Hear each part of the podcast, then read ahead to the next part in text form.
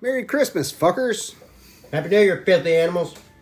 What's up, bitches? It's not even Christmas or New Year's. Are you a part of this? Uh, normally so. Yes. Well, then get your butt in here. I'm about to cleanse my crystals. Well, cleanse your crystals and quit bugging us. Welcome to the Turn the Buckle podcast. I am your host and a father who's about to go to jail for murdering his daughter, I do believe. Probably something you shouldn't say on podcast. Shit, you're right. Did I say murder? I meant ground. Ground his daughter. Yeah. And by ground, I mean punch right in the fucking face and put her in the ground. I am Jason Hampton. Josh Cox. Well, Clark, So what's going on, guys? Eating we're eating snacks. Eating snacks. and Soup- snacking a podcast. Soup wasn't enough. Since I survived I might be Christmas. Well, actually, probably survived a real murder almost. Yeah, there was almost a murder. My wife almost murdered our uh, co-host over here, William. You uh, you about got it, man. Will's way too good to us. He always spends way too much money on the kids, and then he wound up spending way too much money on us too. So mm-hmm. We told you to buy for the children, not for us. I will do what I want, and y'all know this, so get over it. yeah, pretty much. I do love my cup, though. Thank you very much. Hopefully, you guys had a good week. I had a good week, good weekend. Had fun this weekend. Tell them what happened this weekend, Jason. They know what happened this weekend. I told them last week. Tell them what happened. How'd you do? The videos on uh, RCW's web uh, Facebook page.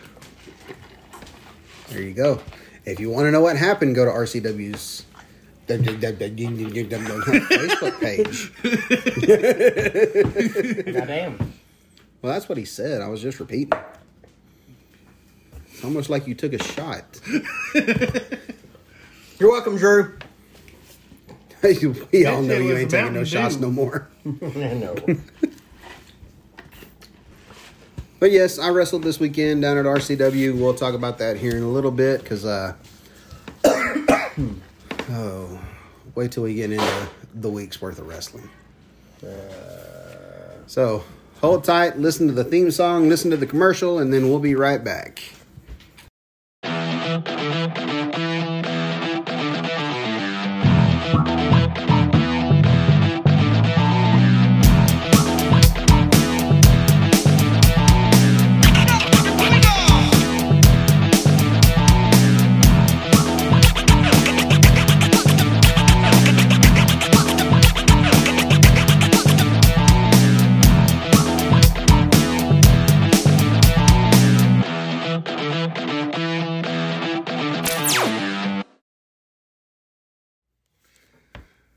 Okay, we are back. The guys got to hear my dad voice there for a minute. It was all right. It was good. It was good. We're back. Now let's uh let's uh get back into the zen. Let's get back into wrestling. Yeah, let's talk about. WWE. Ah fuck. I think I said wrestling. I mean, I guess. Well, I mean, this is a wrestling podcast. It's not just an AEW podcast. That was last week. Is it too late I'm pretty sure people that? probably do think we're biased towards AEW the way we talk. Well, I mean, the thing is, I am a wrestling fan. If it's good, I like it. If it's not good, I just want to see it get better. It's like I was talking earlier to Will. Will's like, because our top five this week is what we want to see out of WWE next year. Mm-hmm. And Will jokingly said, for it to shut down. And I'm like, no. I was like, it's an alternative. It's something different. It's it's you know, it's not for everybody, but I mean, it's for Vince McMahon. That's what it's for. I mean, let's not. But it's just, it's one of those, like, it was so, it used to be so fun to watch, and now it's, Yes. you can't even make it through the first hour. It's just it's it's crazy. It's just And none of the shit that they do anymore makes sense. I agree. Trust me, I agree. There's a lot of stuff that doesn't make any sense that's going on. And you thought that the way they reacted after WWE, uh, NXT, and AEW went head to head, and it caused them to reconfigure NXT. Not in the best way, but you'd think that would make them change it the way they do the main roster. No, you have to give a damn to change something, and Vince obviously fucking doesn't. I mean, it's not really fair to say that Vince doesn't care because I don't know if Vince Well, Vince is in his own little bubble. Vince doesn't care about us. Is almost what it seems like. But when there's literally people in his company that he is paying to do this job that are telling him, hey, this isn't working, like, at some point you have to fucking listen. But that's the thing, though. There's not many people anymore that's going to Vince to tell him that he's doing it wrong. Vince has yes men in place now. Well, maybe the and- yes men should grow some fucking balls. And Pritchard and Laurinaitis are the ones that's keeping everybody at bay to tell them anything that's negative. No, you're not coming to talk to Vince. So they can feed him all this stuff. Oh, this is great, sir. This is great. then that's where the those are the ones that need to go. He's getting rid of all these people that actually have a backbone and can stand up to him and do what needs to be done to change things around for WWE. And he's fucking all of it up. Yeah. You're gonna have Roman as your main guy, Charlotte as your main bitch. Like, Okay, Roman as the main guy didn't work until he turned heel. Right. yeah, but the minute Vince flip flops him again, June It's gonna be 2015. no, I mean it's gonna get over for a week or two, and then they're gonna be like, "Oh, it's back to the same shit."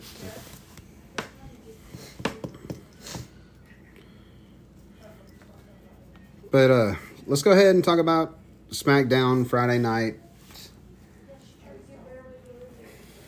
Uh, opened up. What was it? Women's tag match. Is that what you got wrote down there? yeah, Logan? Banks and Storm versus Flair and Blackheart. Oh, that.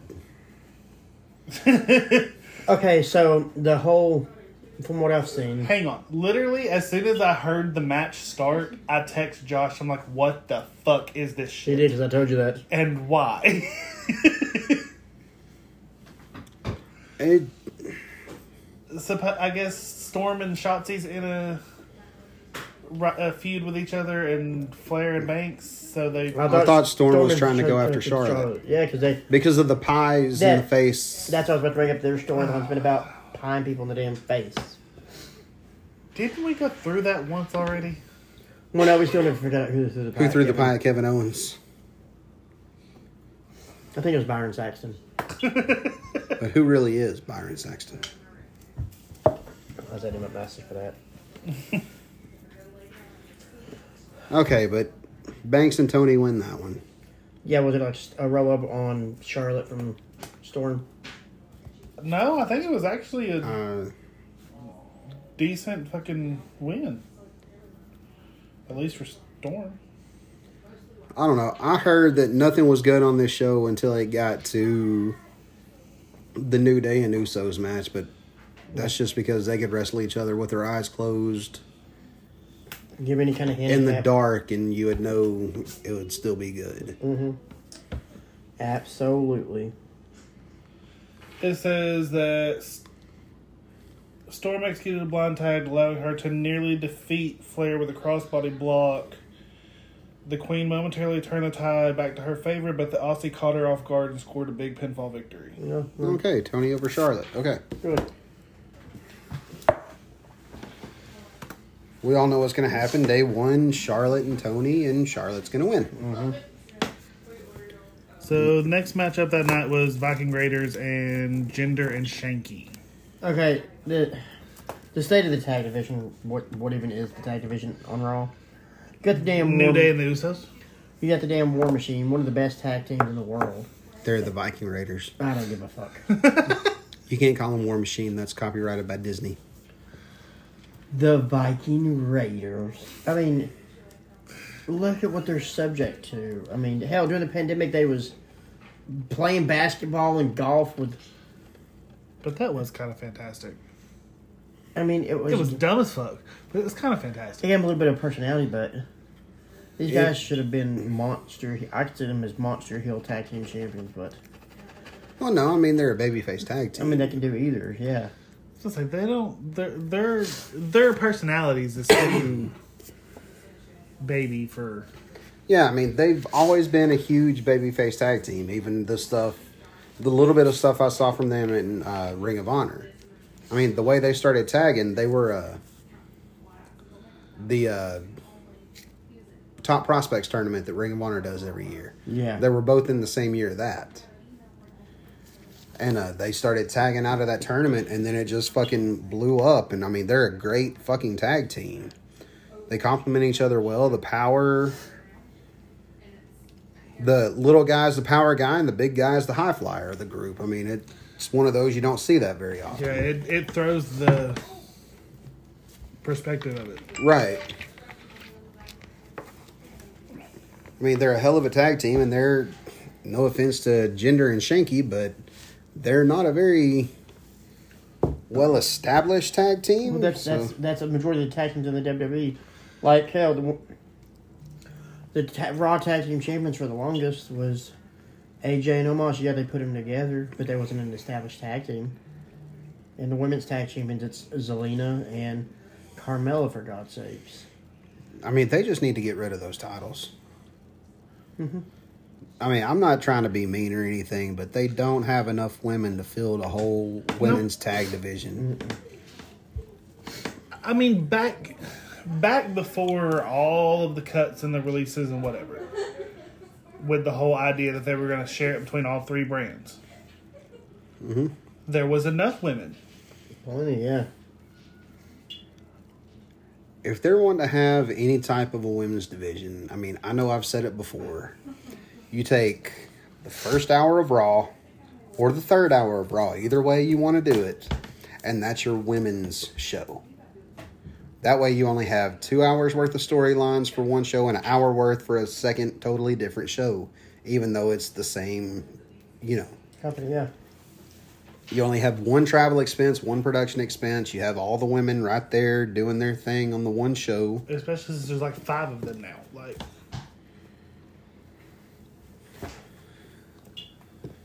Uh, so then the day of reckoning, we had Cesaro jobbed out to fucking Ridge Holland. This This guy was in a main event world title feud not even that long ago, months ago. And now he's dropping to Ridge Holland. I mean, that was just a placeholder so they could I get know. Roman over, but he should have done a lot more than what he's done. I hope he doesn't resign. I don't know how much time's up on his contract or whatever, but Well, we said the same thing about Kevin Owens.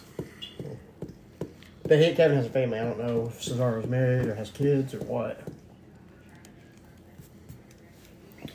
Yeah, and I mean, kudos to him for getting that big contract to support his family, but Yeah. how long does WWE going to keep their side of the bargain up? Supposedly, he's got a clause in there that they can't release him unless he asks for his release. Yeah. Good for him. That's what they want.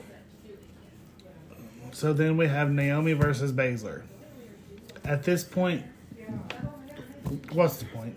I'm sick of the Naomi, Sonya, Shayna. That's Halia now because she's Yeah, in We're going to get it, and now Naomi. Xia Li's in it. yeah, Xia Li and For the first little bit, it was good, but now it's like, are we going to get Naomi and Sonya or not? I'm still mad about the fucking what the hell is Xia Li's entrance? oh, God. What they should have done with almost a superhero, Nikki almost a superhero. Yeah, that should have been Nikki's entrance. I mean, no, she's. I mean, I like Xia Li. I think she's great, Oh, I do too. but oh, I think she's a great worker. but she's also one that Vince is not going to put any faith behind. Oh no. No, they. I think she should have been brought up doing the shit she was doing in NXT. or she's under possession of the dragon lady, whoever the fuck she is. But hell, they've even changed that. Did you hear about that? Uh, NXT, uh, the lady that was the leader of that faction that just sat on the throne. Uh, apparently, she was in a backstage skit, unmasked, wearing pajamas and a mask, sleeping on a couch behind some people talking. Yeah, stupid shit. See, if they would have, what they should have done with that whole thing is Asuka be the The one on Durham. yeah. I could see that. Yeah, Wonder when Asuka's coming back, or if she's coming back. I don't know. Okay, but after Naomi and Shayna, you get New The only- and Uso. the only good match on the card, from what I heard. The New Day and the Usos, but like I said, they put on a good match with their eyes closed in the dark. Uh, New Day gets the win. Roman comes out, beat down, bring Heyman out. They beat Heyman down, and then Lesnar shows up, makes a save, and puts Roman down. Woo. Too bad if not for good. Oh, did you hear the promo that Heyman cut? Roman kept asking him, "Why? Why did you not tell me? Did you know about Roman? Did you know this? Did you know, or did you know about Brock? Did you know blah blah blah blah blah blah?" He said, "I was protect." He said, uh, "Why were you trying to protect Brock from me?" He said, "I wasn't. I was trying trying to protect you from Brock." And that's when Roman flipped, beat down Heyman, and all that shit. Here's a good little promo. I But thank you for 40 if years. they're gonna do this to just to put Roman over the Rock, Well, if they get the Rock. Well, I mean, I hate to be the that person, but the Rock is gonna do whatever Vince wants him to do. I mean, how they dedicated the whole pay per view to him and he never even showed up. Well, he was never going to be there to begin with. He had no way to make it. He was filming a movie in another country, and COVID protocols wouldn't let him be able to do it. Well, the way I see it, if if it's going to be him and Rocket Mania, well, obviously he's going to win. They need to have something prepared. Because surely they're going to have somebody take the towel off him after that. Unless he's going to break fucking Sammartino's record. Having the champion for five years. He's going to beat fucking Moolah's record if it. I don't watch the fuck out. Mean, that was pretty much it for SmackDown. Yeah, I mean, Wrestle Talk, I think, gave it a two out of five. They said it wasn't good at all. So then we got Rampage. Rampage, I thought was pretty good. I don't know. About Yeah, I thought it was pretty good too. I don't. The best friends in uh, I didn't get a chance to watch it. Honestly, it's on my my replay list, but I have it. It was good. You got Bobby Fish and the Super Kliq against the best friends and Rocky Romero to start the show off. Uh, Trent gets the pin on Bobby Fish. But because uh, Strong Zero. Yeah, it was a good match. You know, there's always those cool little spots where you know, in, uh, Cole's got one of the guys in the camel clutch, and they go to hit the ropes a couple times to do the kiss. Best friends pull them out. Orange Cassidy comes out and just gives him a little kiss. Yeah, they're teasing the Cole Cassidy thing really good. I think it's going to be a couple of good matches out of that. oh yeah, Yeah, I mean those two are golden anyway. Yeah. and Cassidy is just over as fuck. And for people that don't get the gimmick, you're fucking stupid. It's simple. Well, that's the thing. People aren't used to simple gimmicks in wrestling and getting over with them. Yeah, I mean, if you have, if you have, if you're a Bray Wyatt or a Malachi Black, and you want to be very in depth, very in, very in specific about your gimmicks, that's cool. That's awesome. If you can be a creative mastermind and plant little seeds here and there, if you want to make a promo that you can be to reference ten years from now, cool, awesome. But you can still be simple and get over. You don't have to go over the top. Yeah, every gimmick doesn't have to be like Undertaker, The Fiend, Right. Austin. Like I mean, it how doesn't- Austin was a simple gimmick. It was simple, but then it became like legend, and Yeah. you don't have to be legendary every time you pull pull something off. No. Like Orange Cassidy has probably the best fucking gimmick I've ever seen in my life. Oh, I absolutely love it. And for somebody like a veteran like Sting to get it and to go along with it, that tells you something. But Sting is one that took chances with his character too. Mm-hmm. Yeah. I mean, most people don't like it, but I, I love the Joker Sting in TNA. I love it. But I mean, Well, you- not only that, but reinventing himself from Surfer Sting to Crow Sting in Yeah. WCW. That was a complete 180, and that was a big risk and paid off incredibly for him. well, I mean, think about Hogan and when he changed yeah, from like- from Amer- All "Ah, American. fucking love kids to Fucking fuck you and your kids. kids. Because like I loved NWO Hogan. Oh yeah. Oh yeah, NWO Hogan was great.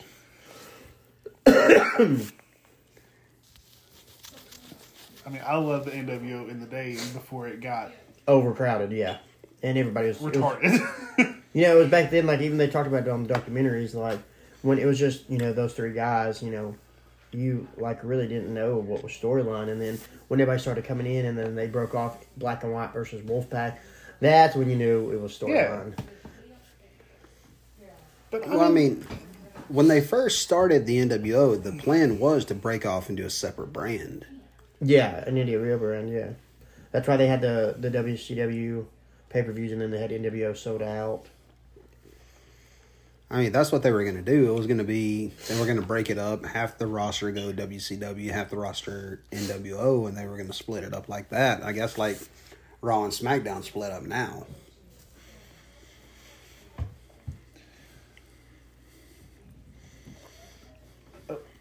But uh, back to more Rampage. Uh, Men of the Year and Dan Lambert make their return. Uh, start running down everybody. Cody comes out after a snatch the microphone battle back and forth with him and Dan Lambert. Uh, Cody jumps Scorpio, and then Scorpio and Ethan Page just you know get the advantage. Out comes Dustin. They two on one on Dustin to take him out, and then Sammy Guevara runs in to make the save on for them too. so then the submission match with Tay Conti and Penelope Ford. Uh, pretty good back and forth. Uh, I kind of agree with one thing they said on Wrestle Talk. They said uh, wrestling nowadays is all about the false finish and the close, close to almost three counts. You know, taking that out of a match, especially they said a submission match needs to be like pro level, quote unquote, Yeah. submission masters to be able to do something like that. I mean, you do the close, like, oh, I'm about to tap out, but you can only do that so many times. You know, mm-hmm. you need to be able to have like the reversals and stuff like that. And it helps when you have people that do have submissions in their expertise, not just somebody that does a submission every now and then, but somebody that is like, you know, has submissions in their arsenal a lot and uses them a lot in almost all matches. Right. I mean, like, the, yeah, or the Benoit Angle Angle. submission match that they mm-hmm. done. That was good. WWE did before. But like I had when I heard the match, I had no doubt in my mind Tay was going to win Right. because it's her background, like completely.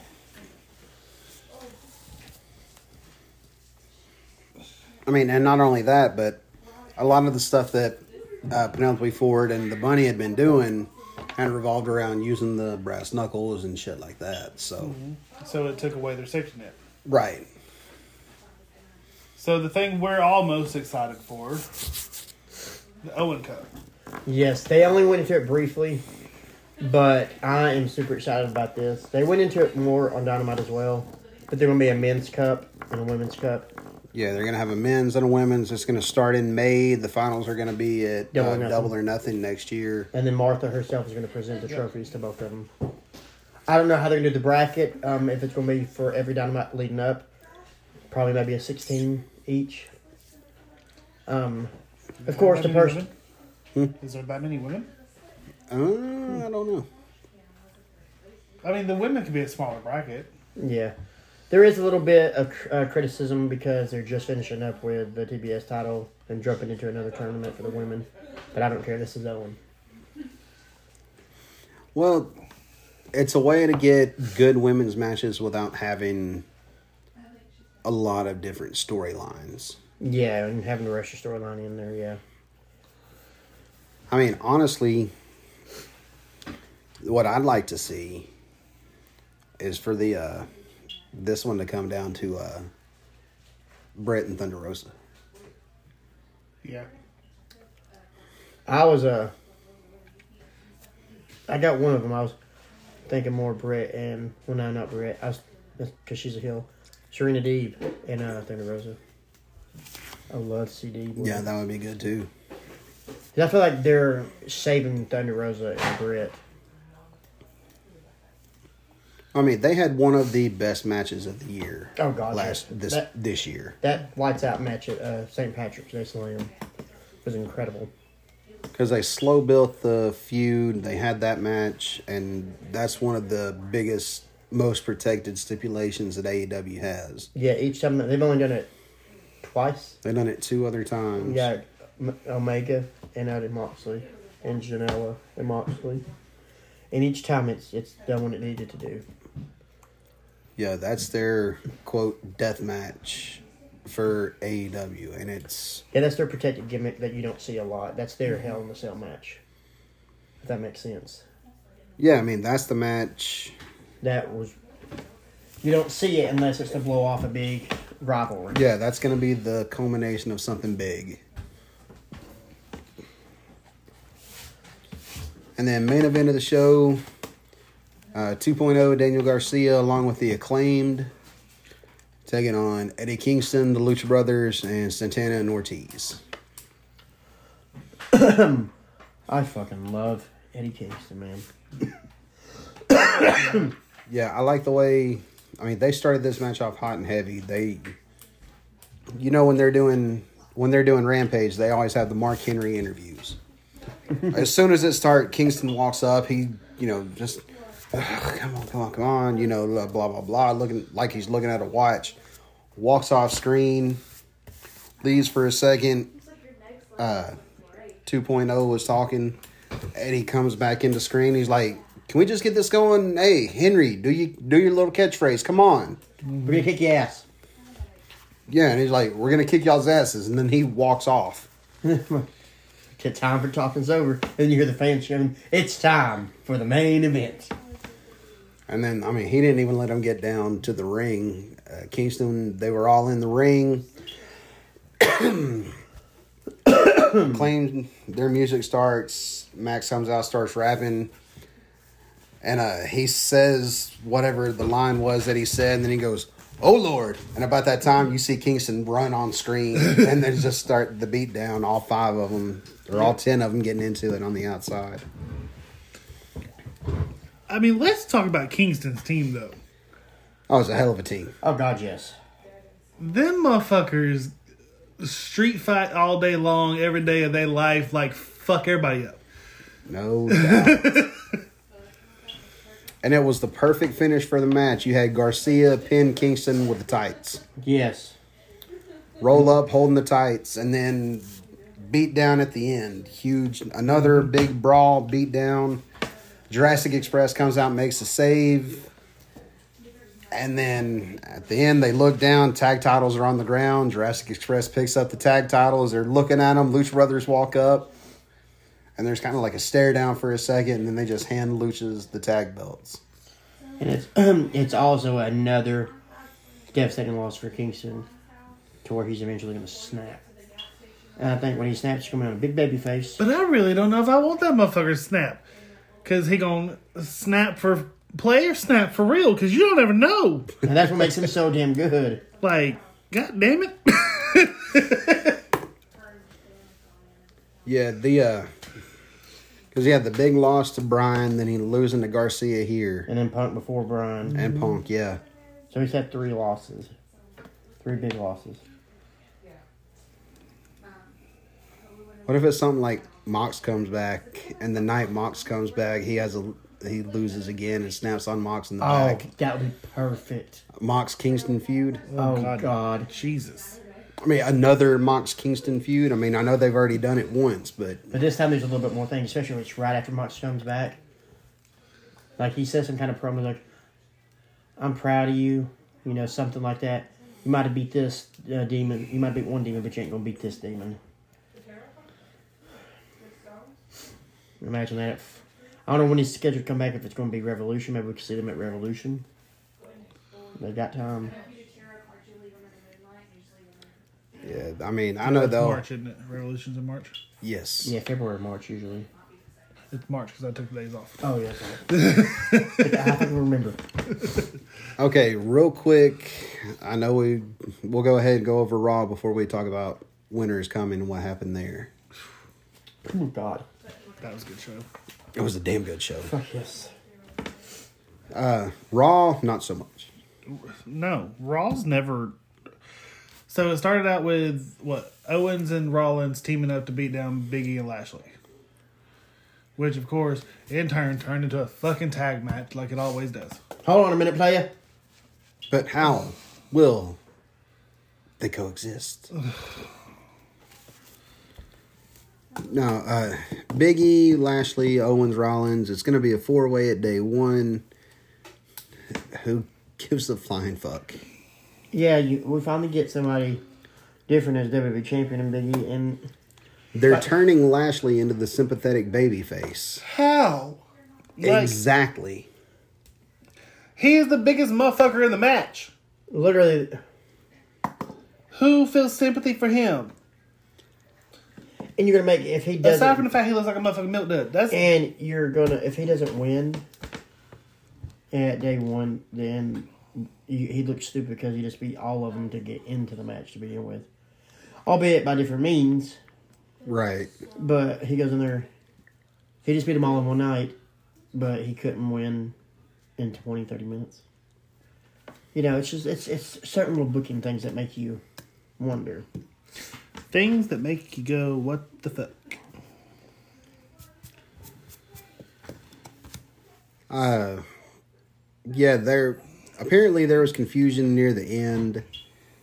Uh, there was a spear that Lashley was going to hit on either Rollins or Owens, and they moved. He speared Big E, and apparently, the spear to Big E made him be down for like the next ten minutes, while the rest of the match finished. Uh, spear on Owens. He gets the pin on Owens, then Rollins comes in like he missed his cue to break up the pin with a stomp. And then there's a beatdown with a power bomb on the apron and a stomp on the steps onto Lashley to leave him laying. Yeah, too much shit. Like why? And the whole time, Big E's sitting there, you know, selling. So I mean, it was. It made little to no sense how they wanted to do stuff. I mean, the fact of the matter is, like they they put too much shit into the finish of the match. Well, it's just they just try to cram a bunch of stuff instead of letting it, giving people time and Well, you have three hours of show, and you have two big t- two big segments, and then they have to go in the back and talk about all this shit for twenty goddamn minutes per hour. Right. So that leaves your one, two, three, four, five, six, seven matches to be quick, and quick as fuck and make no sense. Yeah, seven matches, three hours. I mean, it makes no well, I sense. mean, to be fair, two of them are women's matches, so that's like only a minute and a half. But it's bad because it's true. That that's the that's all they give them. I mean, the second match on the card, Bianca and Dewdrop. Bianca's already beat her twice. This Yeah, match, this match made it the third time where she finally hit the KOD. But cool. One big moment, one big pop. But the thing is, this Robin came out of fucking nowhere. Dewdrop was a baby face after Eva Marie left. Next thing you know, she just randomly attacks Bianca and costs her a match, and now well, she's a heel. they're supposed to be, I think, doing the whole gimmick change with her again because they just copyrighted the Piper Niven name. Well, good. So maybe they're going to give her her actual fucking name back. Thank goodness. Who knows? Because Dewdrop is fucking stupid. Yeah. And the woman can work as like fuck. So let her work. Oh, I'm glad he's in the next match because I want to talk about that. Balor versus Theory. No God. Balor got the win. But did we hear what Bailey said about Theory? What? There's only one Prince Pretty and nobody needs to steal his fucking gimmick? Wow. Oh fuck. no, I didn't hear that one. That's Yeah!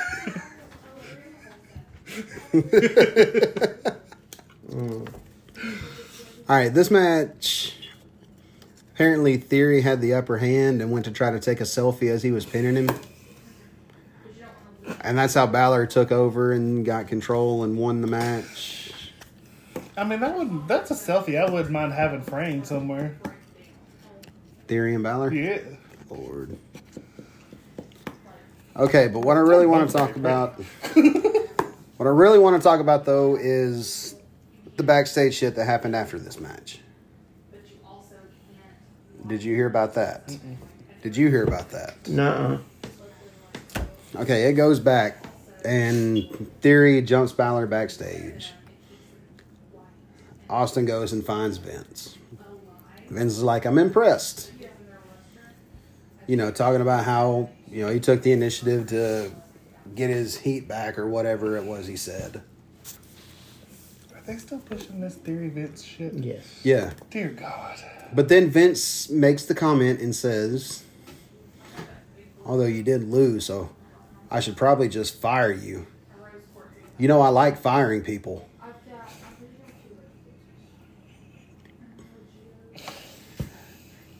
You just released 81 wrestlers in 2021. Do you really want to make the comment that how much you like firing people on the air? Even though that is your gimmick. Oh my God. Mm, Vince. Yeah, but how often has he done that in the past 20 years? Well, yeah, I mean, I understand the you're fired, I'm Vince McMahon, you're fired bullshit that he does. But it's just, if you're going to go and you're going to give Liv Morgan hell for cutting a promo saying that your contract is why my friends got fired, if you're going to give her hell for that, you know, why not? Why won't Vince? Vince ain't gonna catch shit for him saying I like to fire people. No, that that's my whole thing. Like, He's a hypocrite. but that's why there needs to be someone with some fucking balls in that company. To be like, look, dumbass, shut the fuck up.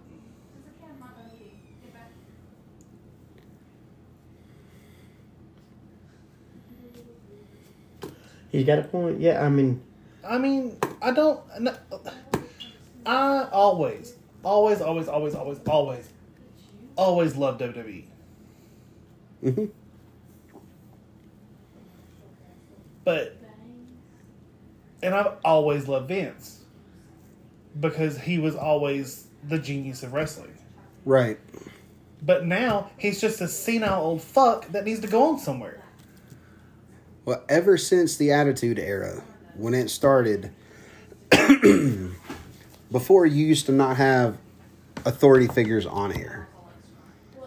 You would have an authority figurehead, but ever since everybody found out Vince was the owner and this is how it goes Yeah. and this is this. because back then it was Jack Tunney who was president. He would come on screen every few months. It was just every so often to be like, hey, this is going down. I mean, you would have some type of a role where you would have the people setting things up, different stuff like that. But the heel authority figure didn't start until the Attitude Era. And that's when the first big, that's when the next, you know, the latest big boom in wrestling happened. And that's what Vince thinks is going to resurrect everything as the heel authority figure. But it gets old, it gets tired. Because you go from Vince being the authority figure to Stephanie to Shane to this person, this person. You got the Yeah. anonymous Raw GM. Then you have the general managers who were nine times out of ten always heel. But the Bischoff, thing is, if you're gonna do that, then let the one that does it better than Vince do it. Bring Stephanie in. Have her on TV every week. Because I'm sorry, Stephanie can piss you off in more ways than Vince can. Agreed, but just the whole heel authority figure is getting. It's, It's, a overplayed. it's a stale idea. That's easy to go to when you have nothing else to put on TV. I mean, You can have authority figures if your big baby face contender that they're constantly keeping down. Like, like I'm not gonna lie. I think that Vince is the reason that Triple H is having heart problems now. Mm-hmm. I can see that. I mean, basically, it's already come out that the man will never be able to wrestle again. and that sucks. Because I guarantee he probably had a match for somebody that he wanted to put him down. Because Triple H is one of the best in the ring. I'm like, I will stand by that till the end of my days. Oh yeah, No, he's But yeah, like he's not on the Rushmore, but he's pretty good.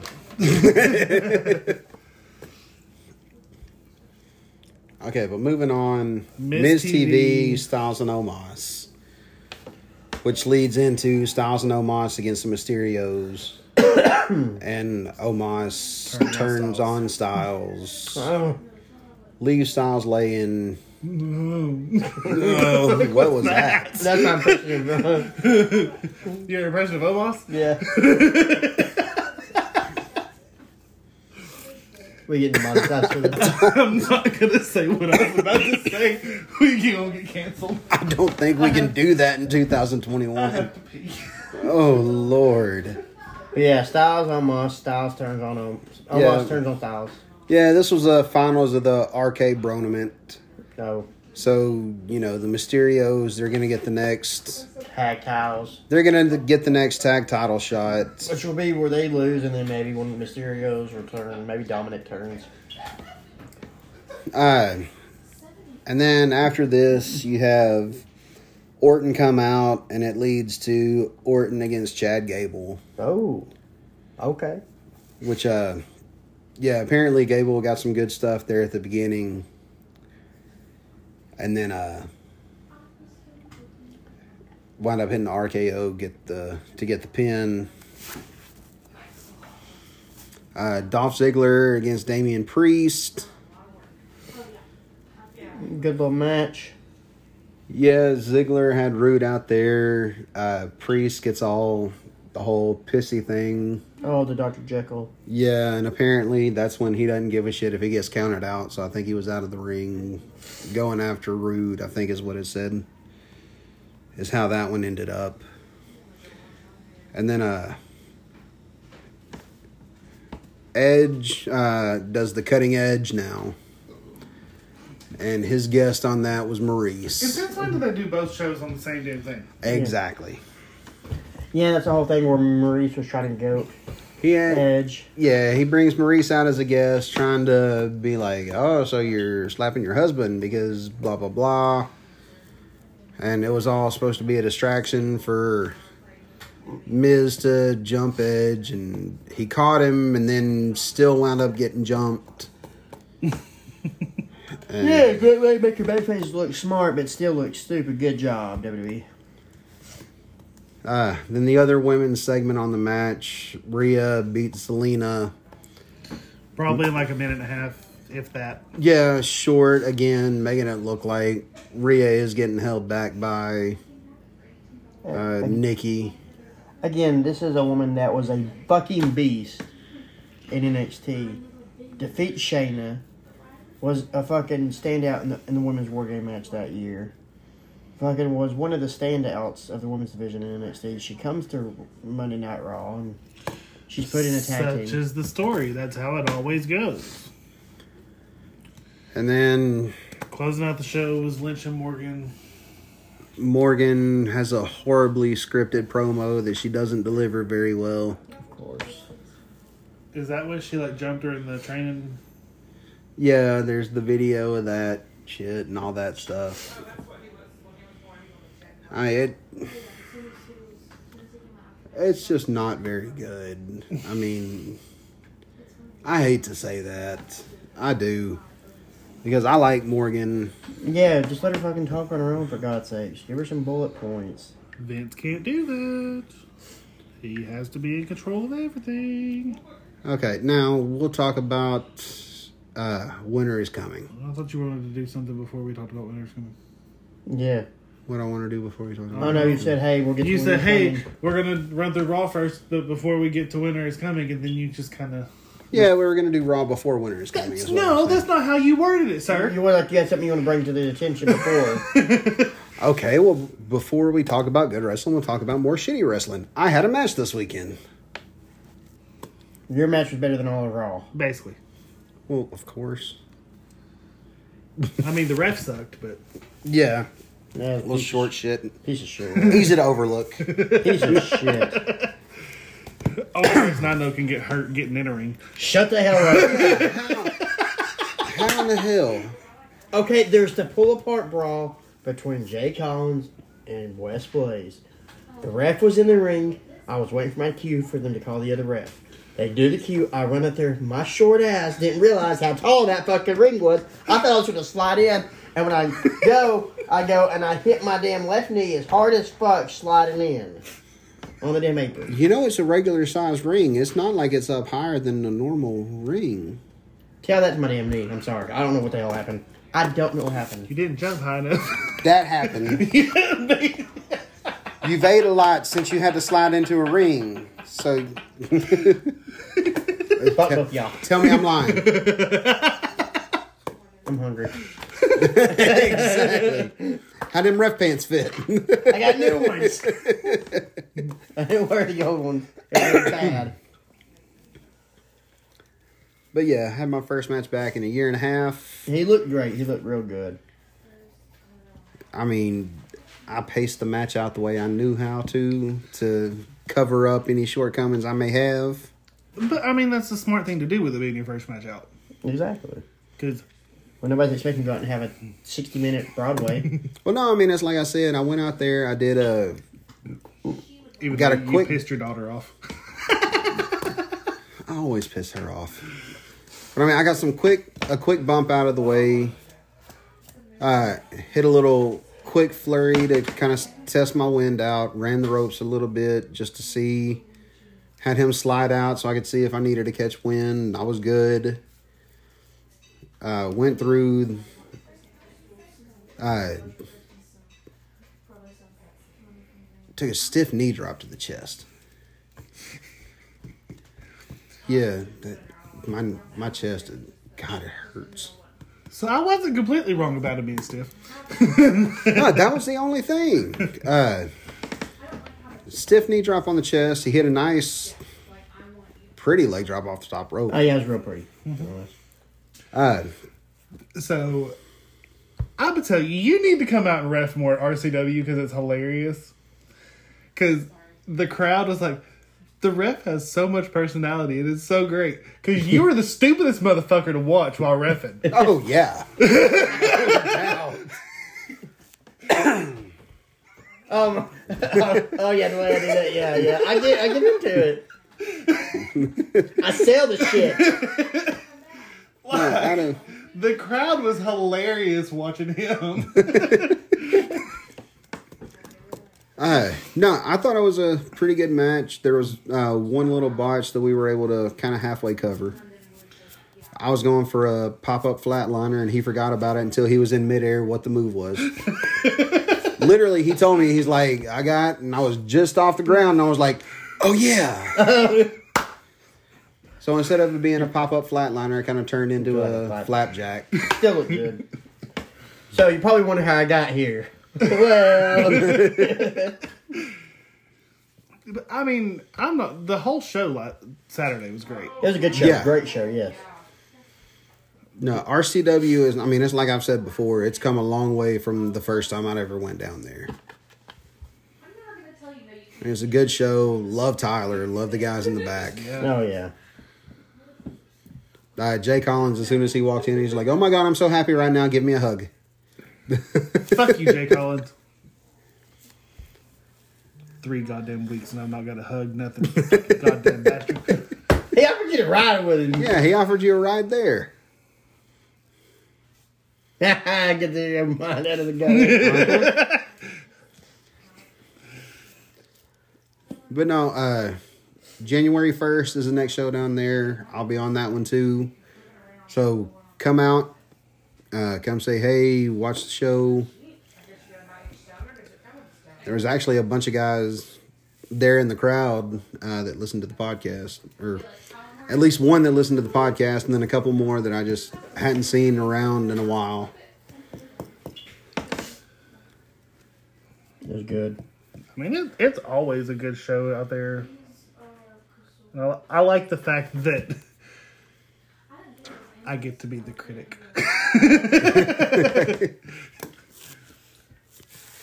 Well, enough of the guys know you, or they'll be like, "Hey, how was that?" I mean, I'm excited to see what they do with Wes and Jay Collins. After Right. The, and I'm, the collective is, I'm interested in it for some ungodly reason. right. Yeah, it's, I like I like the music. Sounds like the the song from Teen Titans Go.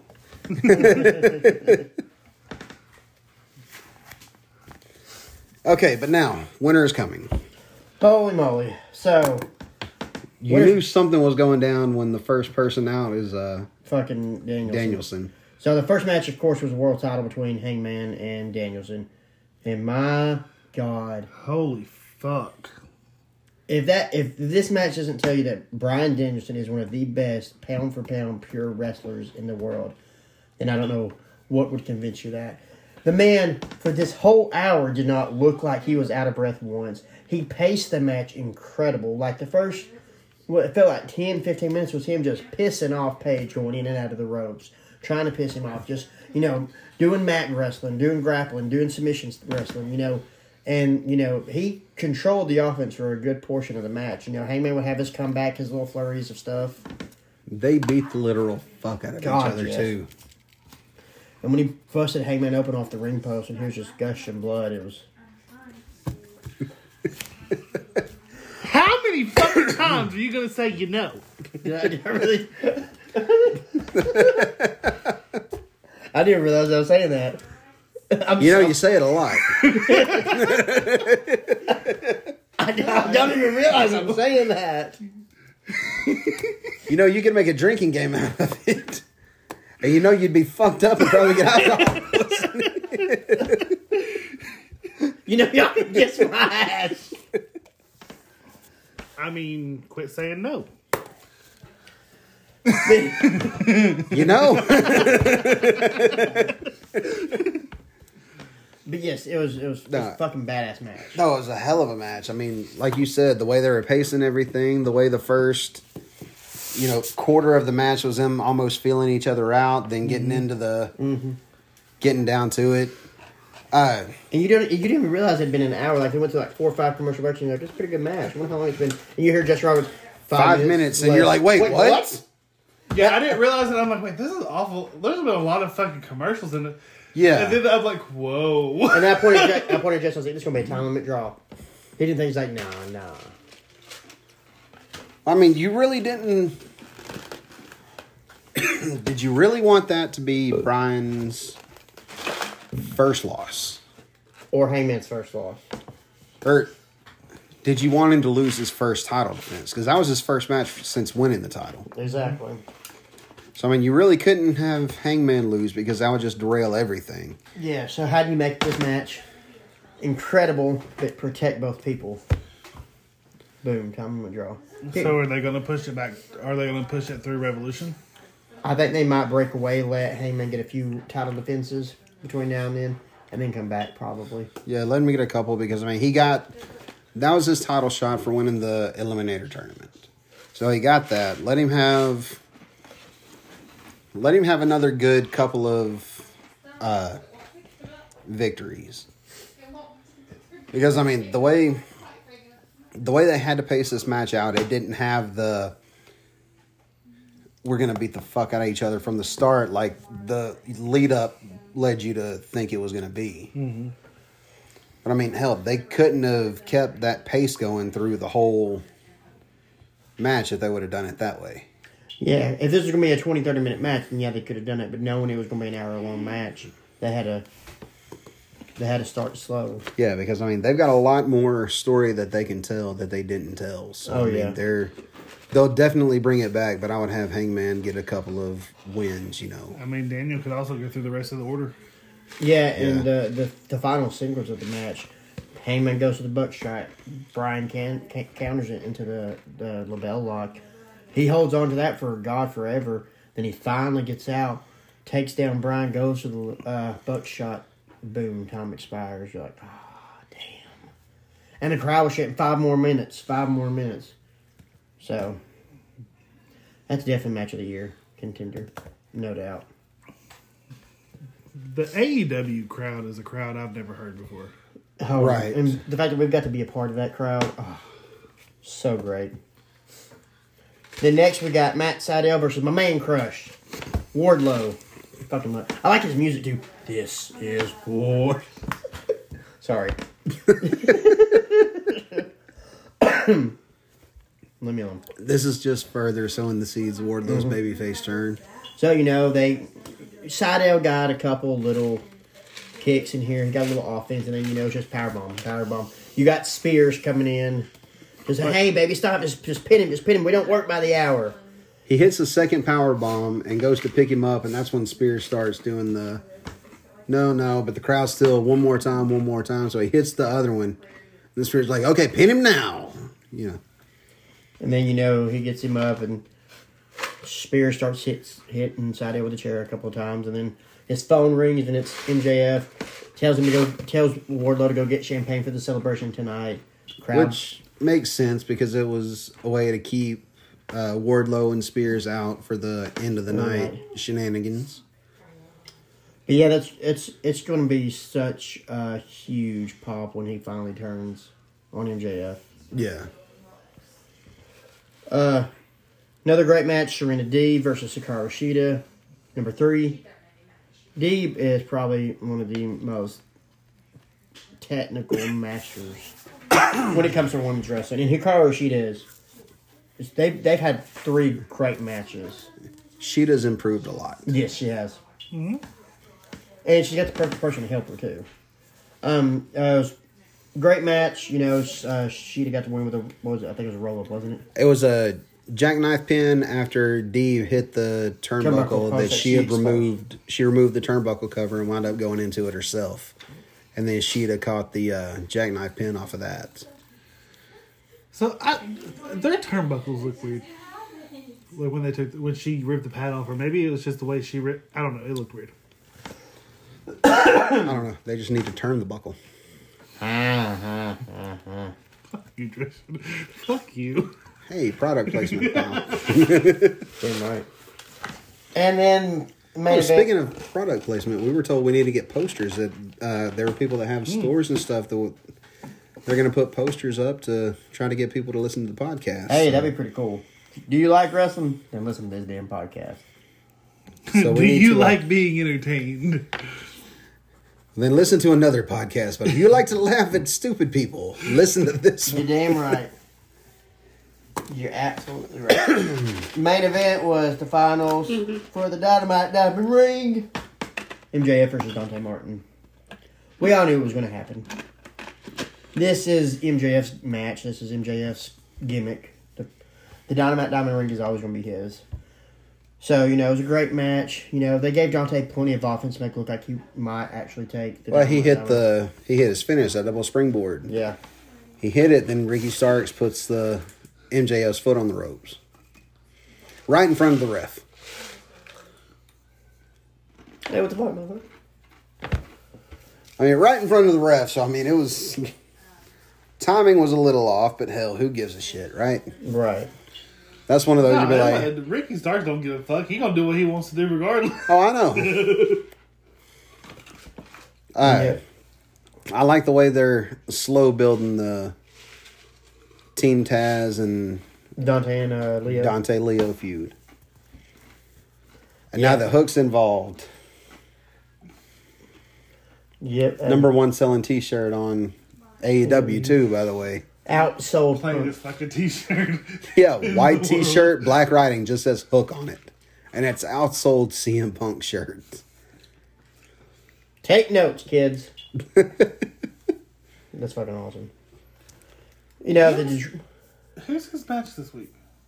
Who Hook? Yeah. I have no idea. Uh, she on Rampage this week? Yeah. She's not on Dynamite. Yeah, I have no idea. But Rampage is an hour long, so or two hours long. Oh yeah, because of the bash. Of course, MJF wins with the Salt of the Earth. Dante taps out. Pinnacle minus Wardlow and Spears come out to celebrate. Put MJF on his arms. Lights go out. Me and You say, Jason. hold on, hold on. You say Pinnacle comes out. It was just FTR. Yeah. I mean, come on. FTR comes out, throws MJF on his shoulder. Bear Bronson, who's fighting? oh yeah, I, That's I remember right. seeing that. You know when the lights go out, MJ uh, As soon as the lights go out, we're thinking Briscoe. Briscoe Brothers debuting. That was our first thought. Then they come on, It's and it was Sting and Darby. it was Sting and Darby, and you don't want to say it was just Sting and Darby because I mean it's fucking Sting. Yeah. But when you're thinking, you know, there's going to be all these debuts and nobody's debuted this time, and you're just like, this is their big, a big show for them.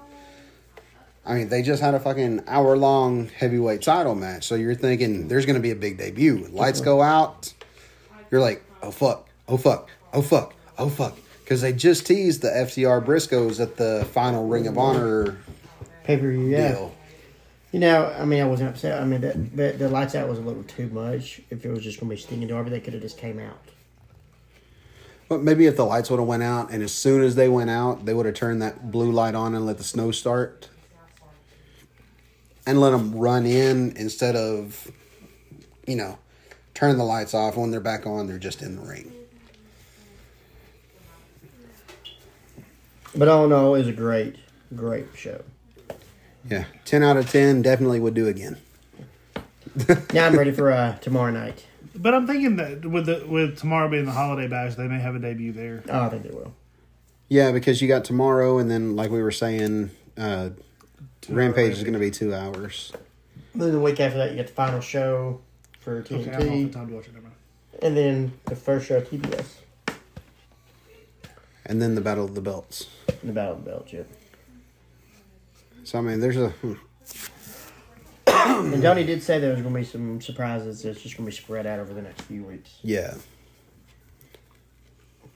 Can't blow your load early, kids. But I mean, it didn't even have to be their debut on TV. They could just be fucking hinted at. Right, and there. I mean, there's been a lot of hints. I mean, from Adam Cole saying, "Hey, I got a present for you guys next week," And then from Malakai, which I don't think should be Kyle O'Reilly. I think it should be something cheesy and cheap, like they open up and it's a new Young Bucks T-shirt or something. Y'all are still at it. I mean, just because, like Josh said, you don't want to blow your load on everything. Everybody knows Kyle's coming. Let let it marinate for a little bit. I think that's. I think tomorrow we see Brody King debut in the House of Black with Malakai Yeah. because they hinted at that last week. Well, the whole you're not a, just a king anymore. Yep. And of course, him and Brody are the tag team champions at PWG, Right. and they scooped him up immediately. What what, what you got in your head? What if O'Reilly doesn't come with Cole? But Cole goes out after somebody. O'Reilly comes out and takes Cole out. Continue the feud from NXT. Now we're gonna show you how we can really can do some. I mean, hell, why not? Malakai's keeping a storyline going from WWE with the eye thing. So I mean, shit, why not? but guys, that was the weekend wrestling. Uh, everything that happened on TV, and I wrestled at RCW and all that good shit. So we'll take a break right here, come back, and we'll tell you our top five things we want to see WWE do next year. So uh, we'll be right back. Violet Beauregarde. Ah, that is her name. That's what you're thinking of.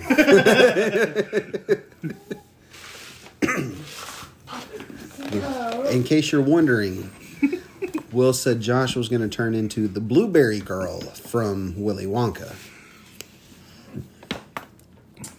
Thank you. Thank you. Thank you for that, Will. And then he gonna be like the Undertaker's theme song, just rolling, rolling, rolling, rolling. I thought you were talking about the massive dong. No, he don't have one of those. Aw. That's the dude on Twitter.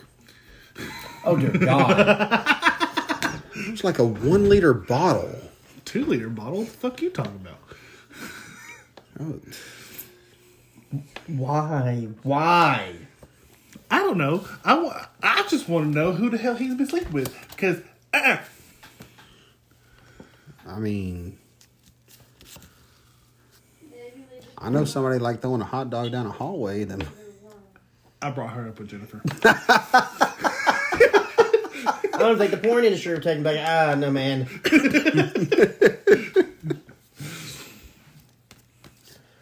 so WWE in 2022. Okay. yeah, I was about to say, what the hell are we supposed to be talking about right so, now? So we gonna fuck up the groove here. I'm going first this time. Okay, you actually got yours because it took you forever. Kiss my ass. This was hard. All right, let's hear it. So I'm about to fuck WWE out of hell, right? Okay. Hold on, you going like five to one, or do you even have an order? No, I don't really have an order. It's just there. Okay, so my big one. Fuck it. One show. One main show. That's it. No SmackDown. No Raw. Just one main show. This is WWE. okay. At this point, they don't have a fuck enough people for two shows. The thing is, they do. They have a lot of people they're still not using Well, then fucking put do one show and use the five you want to use. It's fine. because I mean, Ricochet's not on TV. Ali's not on TV. Like I said, one show, use the five Oh, you want speaking to of use. They sent apparently they sent Ali home early too. Yeah, because they didn't have anything for him. Hometown of Chicago, they had the show there. He wasn't there. I like that. I mean, at least we wouldn't have to worry about having a. Well, I'm just over it. But no WWE, they would take that and make that one main show five hours. Eh, probably. Two and a half hours on one network, two and a half hours on the other networks. Simultaneously cast. Had 2 They'll call rings. it WWE Smack War Raw Down. Raw down. Raw Down. Oh God. Smack Raw. that sounds like a bad porn. Raw down. Lousy day. Okay. My next one. Any tag team hold a title that's not the New Day or the fucking Usos.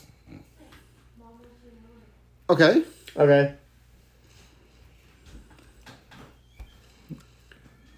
That's actually happening on Raw because they're on SmackDown. Whatever. Someone Oh, wait, this is if there's only one show. Right. Someone that's fucking useful as a tag champion. RK Bro. Okay. I like when he gets his eh. He's like, Yeah, it's like. I uh, like it. I like it, but I, I, I was else. I was else. Uh, I'm kind of over it now. I'm ready for Riddle to turn. I want to see him as a heel. So just because, okay, just because I'm sick and tired of the bitch getting shit on every fucking time she shows up in on TV in WWE, I want it to mean a title run. 24 7 or women's? Women's. Oh. Well, she's trying to get the 24 7 title. Which, by the way, the whole Dana Brooke and Reggie thing is kind of weird. Oh, he's just trying to lure him so he can get that damn title back. Which is I mean, you know the whole Drake Maverick on the honeymoon with the wife and everything. that was hilarious. That What, was, what if it progresses and you got Dana Brooke and Reggie going to the hotel room, right? And it's gonna get spicy? Question mark. But let's hear me out. I know exactly I know what this is going. I know exactly where this is going. And You gonna pin her ass in the bed? Mhm. yes, Lights go out. Oh, no, yeah, like not that. even the lights go out. Reggie lays Dana down. There's a little, you know, all of a sudden, ref just like You say rear hand, up You say hand from come around from the bed and just really no, not even hit, just real soft, just like. And then Reggie gets up, bounces on the bed a couple times, does a backflip, and runs out. and Dana Brooks laying there like.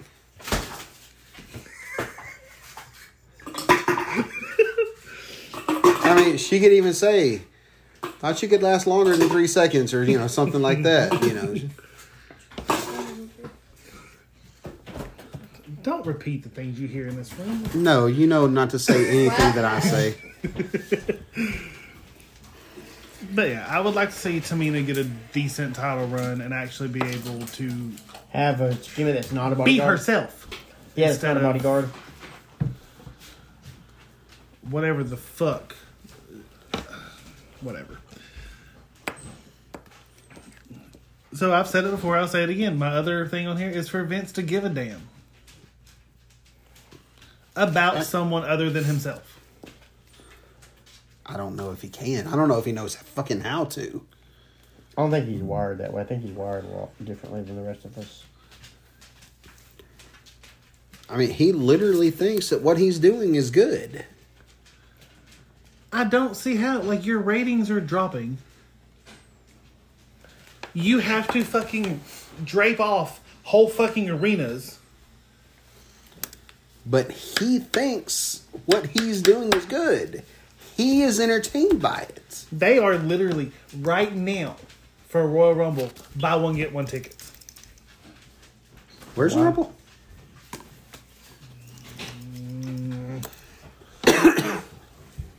Probably Is it in somewhere where cars Orlando? It is Orlando. Grab one. Orlando. That's enough. That's not my wife. That's my daughter. You want to go to the Yeah. Royal Rumble? You go to the Royal Rumble. No. Okay. Let's see. That solves that. High five.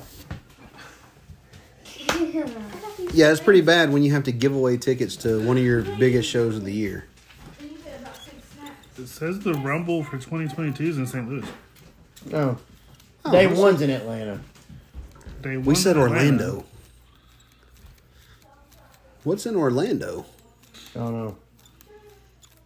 I don't know why I thought Orlando. Eh, either way. I mean, St. Louis ain't that bad of a drive either. No. no, it's not too bad at all. I don't know that any of us want to be in a car with each other for that long. Somebody might be dead. Hey, we talked about it on the way down to RCW. Us in a car together was fun. Just, we just don't know. And I'm not talking about just the drive to RCW. I was talking about the drive to AEW when it was all of us in the car. And then my last one is I want Liv to get a title run. I think it's going to happen at day one. I don't. I don't. I don't think it's going to happen at all because why would it? You got a point. Vince is going to see what happened on Raw last week with her being on the ramp, cutting that promo, and the one fan of Becky's just keep running her mouth. We're like, oh, the crowd's not behind her. Yep. I mean, it's sad to say, but that's the way Vince thinks. If you have one thing that goes contrary to what he's wanting or thinking it should, It's just he'll see a whole crowd stadium or a whole arena going crazy for the person. Well, I just don't know why they're over. I don't get it. But if you see some one person not liking a baby face, well, see, they're not over. That that's his mindset. If they're I mean, getting it's over, what he- he it's what he used to do with Cesaro all the time. He would turn him heel. Two weeks later, turn him baby. A week later, turn him heel, and be like, I don't know why the crowd can't get behind him. Because you don't give them a fucking chance. I mean, how long did the Cesaro section last? Even through the turning him baby heel, baby heel, baby heel.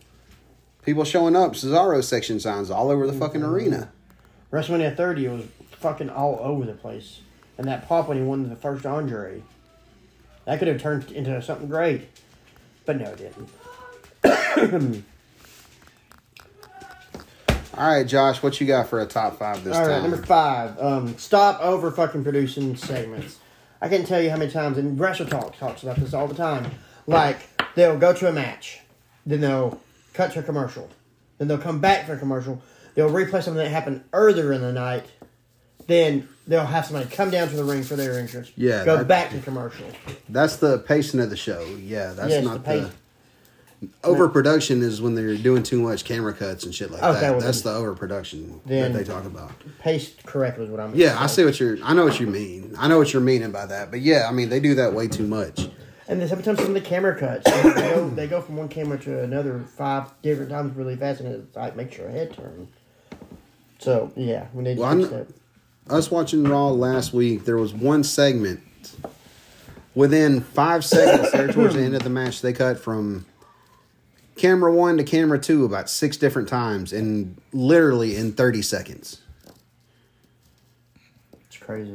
I mean, it made no sense, and the like you like you were saying, the way they pay stuff out, where they'll bring somebody out for their entrance, and that person's entrance music will play for a good six seven minutes, mm-hmm. because after they come out and get in the ring, they'll go to a commercial, then they'll come back, and there'll be two different recaps, then a backstage segment, then they'll show him in the ring again, and then You'll see the opponent's entrance, and then back to commercial.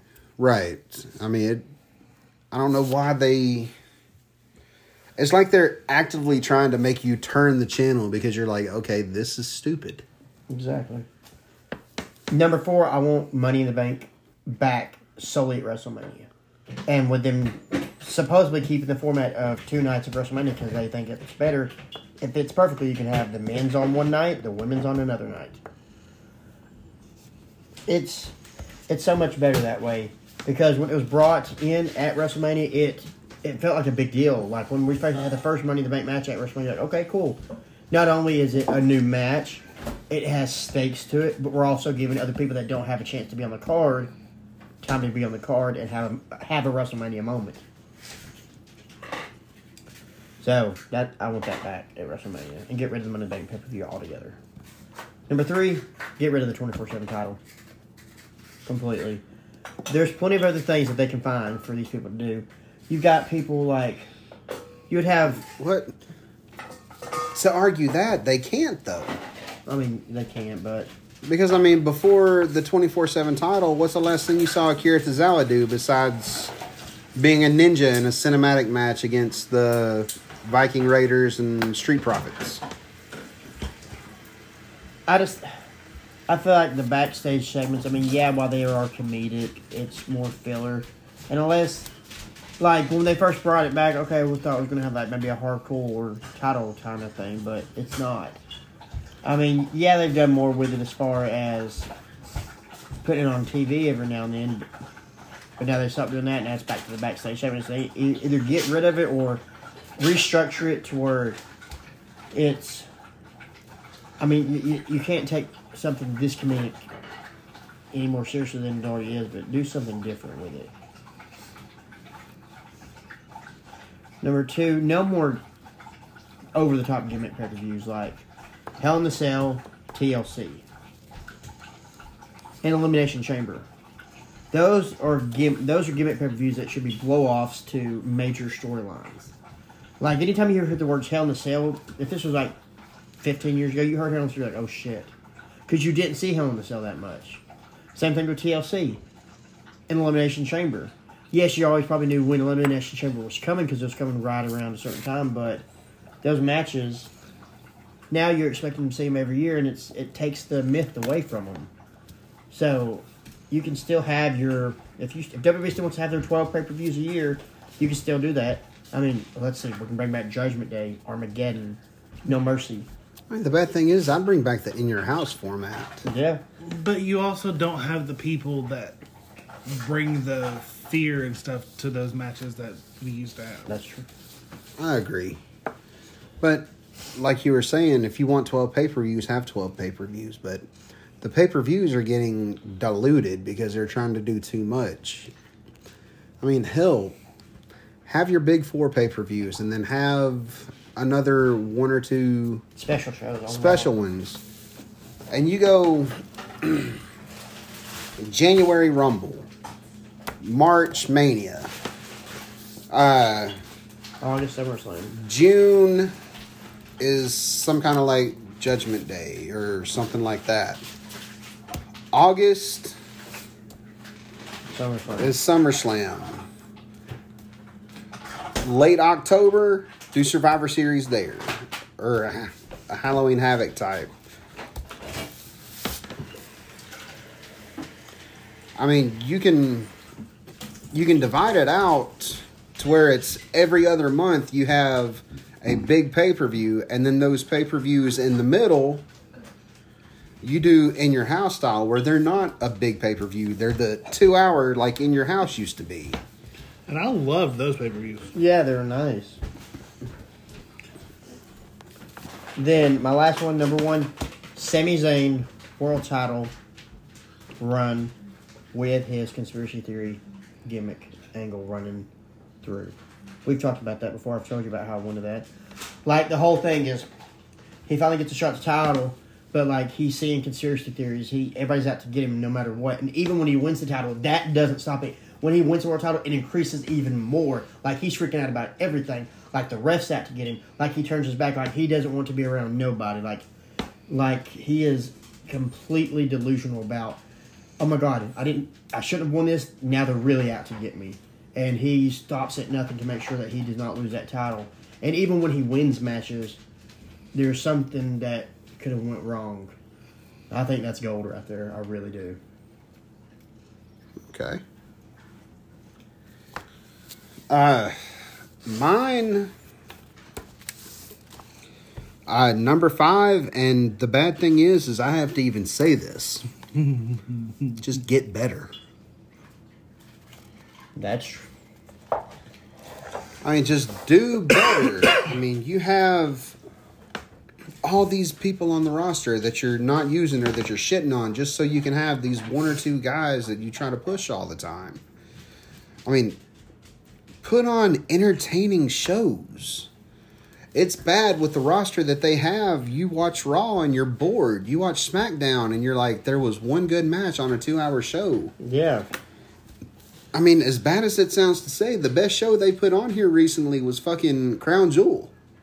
And that's the shows that we hated before. That's crazy.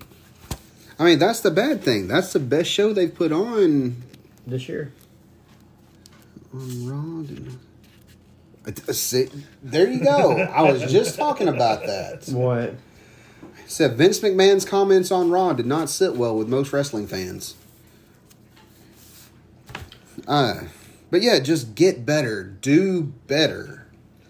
You don't have to be the greatest show. You don't have to put on, you know, perfect 10 five star shows every week. I mean, it's like me and you. Um, we when we would watch Raw SmackDown, it would go for we would put it on to watch. We'd look up every now and then and see something cool, and then look back down at our phones or go back to talking. Then it was just on for background noise. Now it's not even on at all. Yeah, I mean, we I turned Raw on last Monday.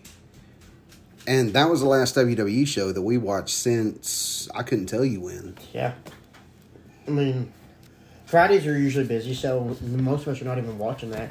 We'll turn on Rampage. Um, but yeah, it's The last WWE show that I watched was an NXT one Tuesday night that we didn't record. yeah. And that was god awful.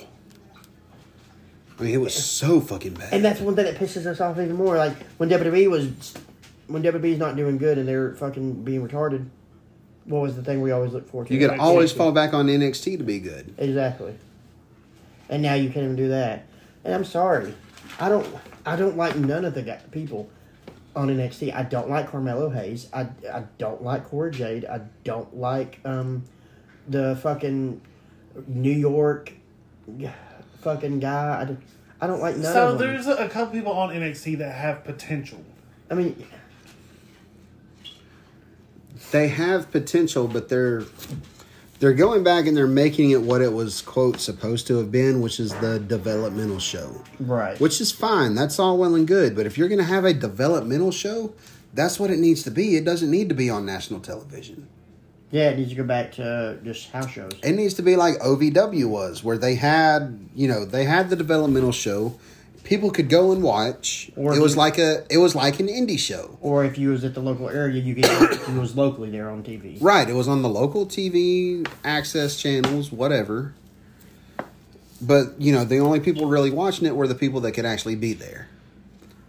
So it wasn't putting these people, I mean, hell, they made a comment that uh you were talking about her just a second ago, Cora Jade. You said you don't like her at all. Apparently, they're trying to push her because she, quote, looks like a cool teenager, and teenage boys will be drawn to that. Hmm. Oh Lord. She's not wrong. I didn't hear what she said. Is sexism. Well, I mean, that's exactly what they said. She looks like a cool teenager that teenage boys will be drawn to. And she does. Look at her. She looks like she's 12. Yeah. And the skater gimmick. I mean, I- Yeah, I- there was something. oh, there's some backlash. The back and forth with her and Darby. Yeah. Yeah, somebody said about Chikora, like, hey, skateboarding. I don't know what was said. No, Darby made the comment about uh, Skateboarding's his life. skateboarding is something that he, or I'm really a skateboarder. I don't just play one on TV.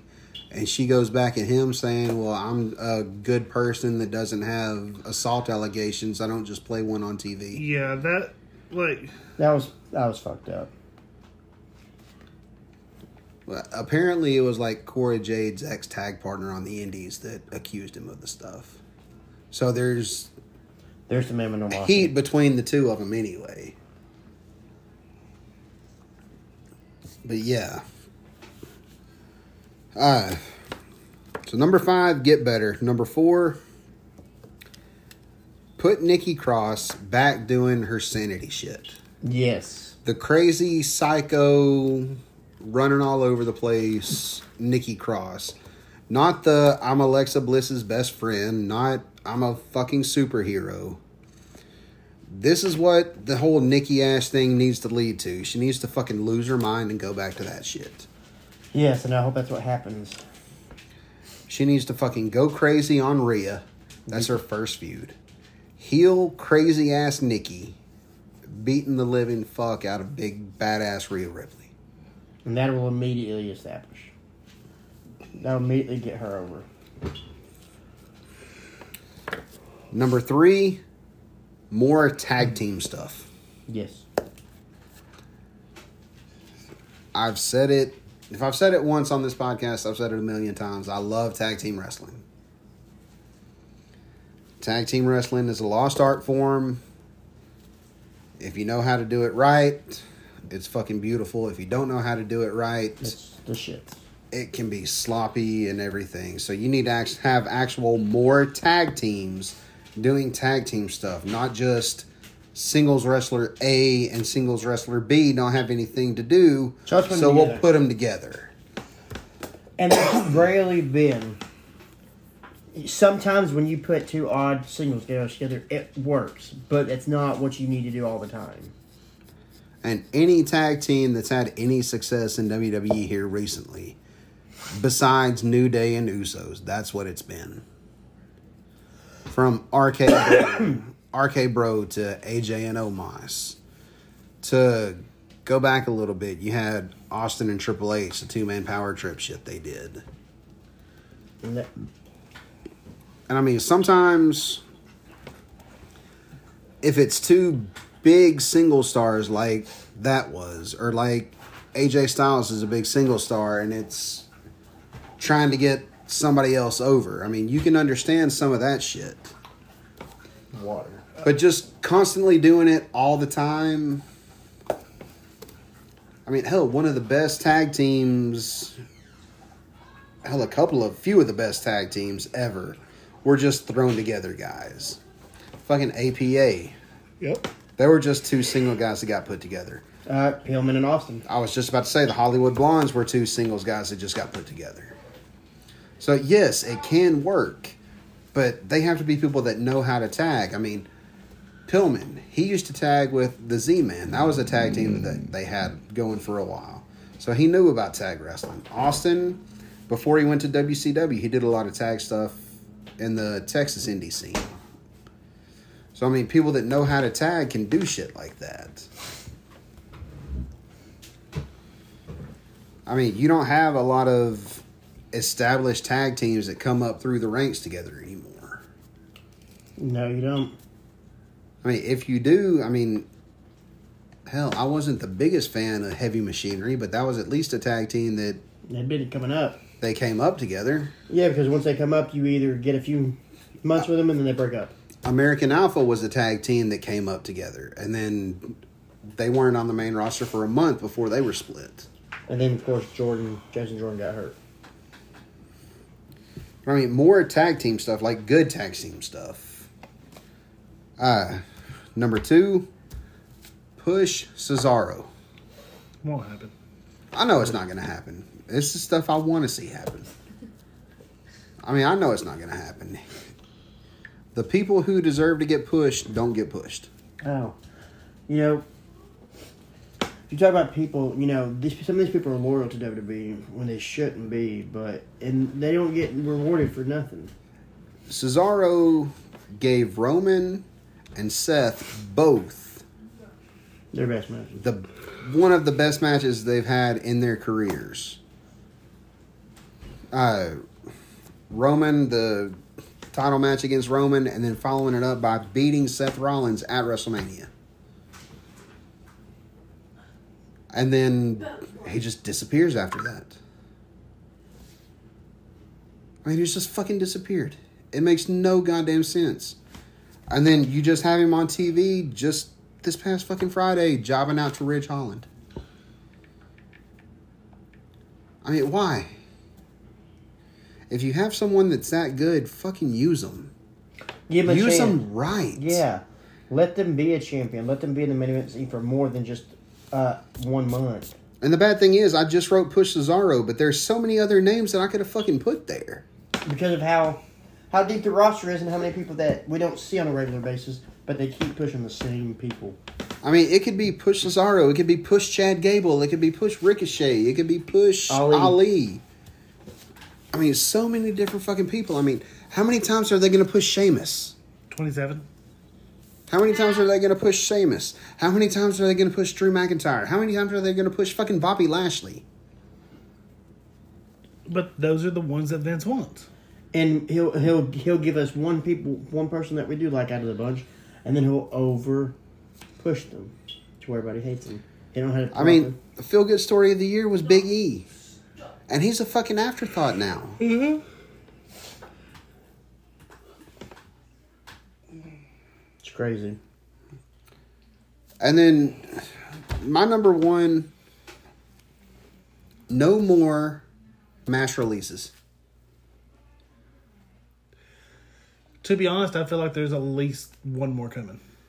I mean, you're going to get the post WrestleMania releases every year. A couple here or there, yeah, it's fine. But dozens every few months. Well, no, I mean, it's like right after WrestleMania. It's like the past two years, April 15th. It's like mass release day.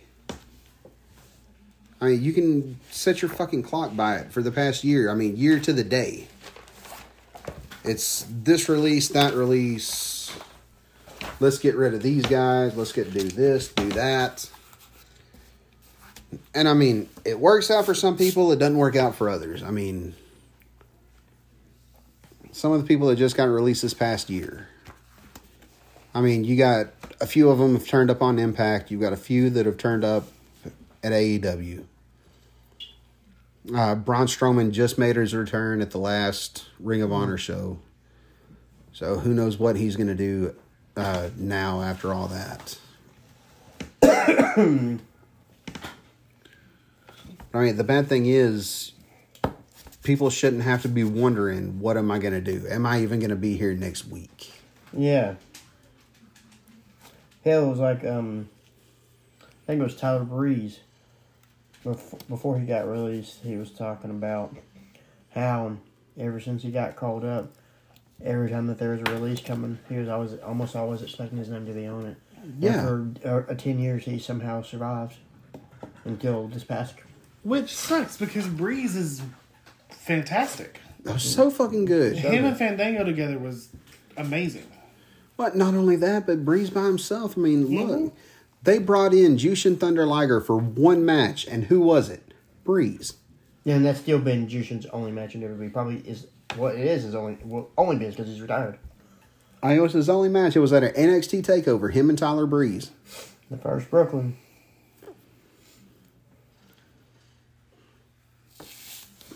Man, Man, I don't understand. Like,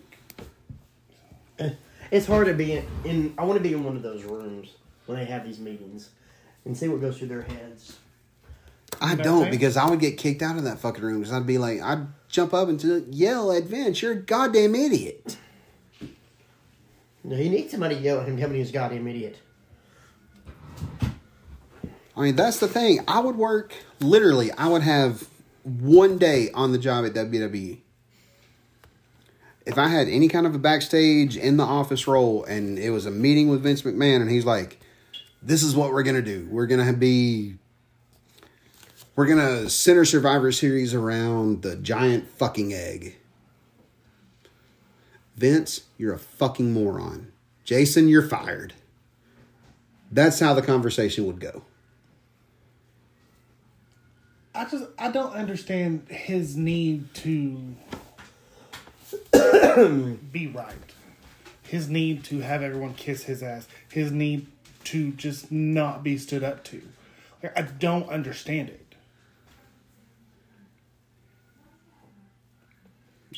I mean, if it is it one of those things he's such an alpha male that he just can't value anyone else's opinion? Is it one of those things where he wants people to stand up to him, but when he finally does, I don't like that. Get the fuck out of here. You're fired. I don't know. It's it's it, he- he is a very complex person that you don't know how to fucking take him. You know, it's like me me and my store manager the other day were having a conversation about just stuff in general and he's like and I was like, you know, I don't I hate working for someone who always assumes they're right. And he just kind of stopped and looked at me. I said, because I'm sorry and I like you. I said, but every now and again, you need your ass kicked too. Like, Right. You don't get to sit there and tell us how, you know, like us doing this or us doing this or us doing this is not how it's supposed to go when you don't have to deal with what we deal with on a daily basis. I said, yeah, you're in the store. That's great. I said, but how often do you jump on a register? How often do you come help? Right. like that's what I like I respect you because I know what you do sucks. I know what you do is hard. And dealing with a bunch of assholes like us doesn't help. I said, but you also have to understand you have to have our backs.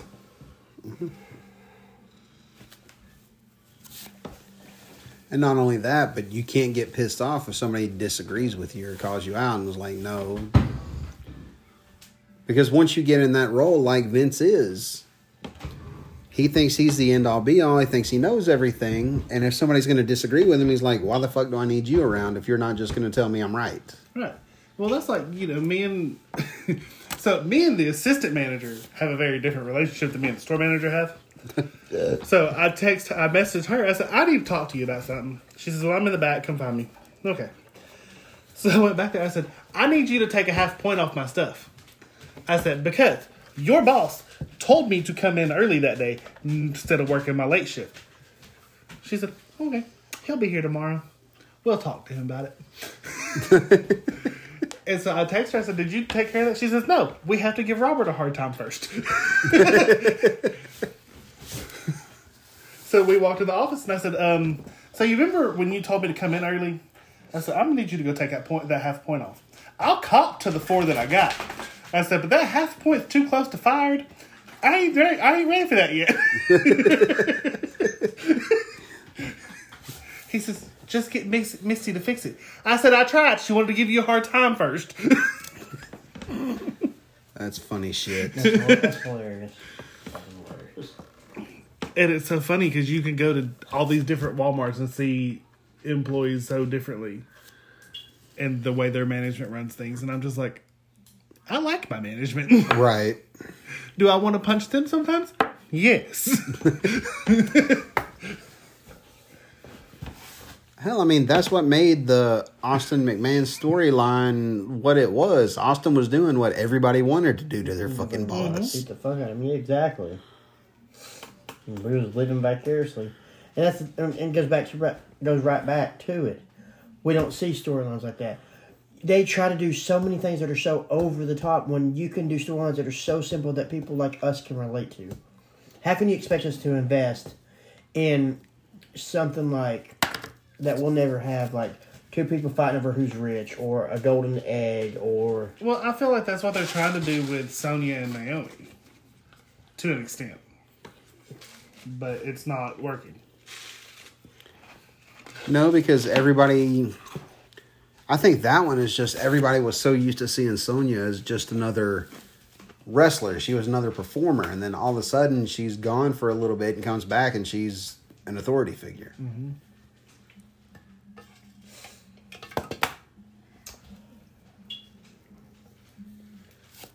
But yeah, to sum everything up, don't fire people and just do better. Basically, pretty much. That's pretty much what I want to see out of WWE next year. Just be better and don't fire people. No, they'll get to start right off the bat with that pay per view. That'll be a good indication of how the year is going to go. I mean, I'm gonna tell you right now, Lashley will win the Raw title. Uh, Usos will interfere to let Roman keep the SmackDown title. Becky will keep the women's title. Charlotte will keep the women's title, whoever she wrestles. Uh, what else? What other storylines? Becky will go over. I said Becky. I didn't hear you say Becky. Yeah, I said Becky will keep her her title, the women's titles, and then Charlotte will keep her title. Uh, who the fuck even has the women's tag titles? Zelina and Carmella. Oh yeah, we covered that earlier. Yeah. Omos is going to be AJ. Because I still don't yeah, think. because apparently AJ is going to be in the NXT. For some reason, AJ is huge on Omos. Thinks he's going to be the next big thing. So does Taker. Thanks. People think he's the closest thing to Andres we will get. I don't know why they're saying this shit.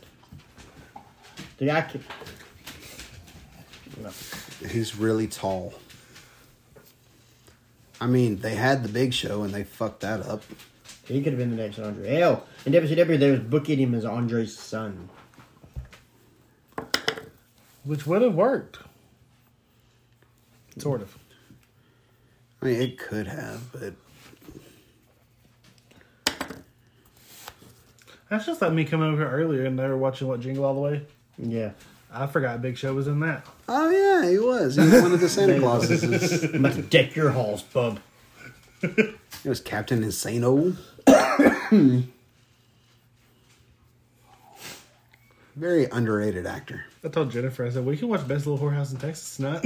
it's a Christmas movie. Texas has a whorehouse in it. I love that movie. It's been a long time since I've seen it. I have it somewhere in my house, but my movie shelf broke, so I gotta. I need bookshelves. Now you tell us. Right. What do you get the guy that's got everything? A new bookshelf. I need one for my room and one for my movies. All right, guys. Do you agree with us? Do you disagree with us? What do you guys want to see happen in WWE this year? Hit us up. Let us know. But besides that, we'll be right back to close the show out. So just chill right there for a minute. All right, guys. That's been our show for the day. So for the Turn of the Buckle podcast, Ma'am, ma'am, Sir. Sir. what? you're missing a step. I'm missing a lot of steps. I know. Trust me. this has just been an exhausting episode. Yeah, it's exhausting when you talk about shitty wrestling. Yeah. No, imagine having to watch the damn thing. Ugh. Imagine having to work in the company. True.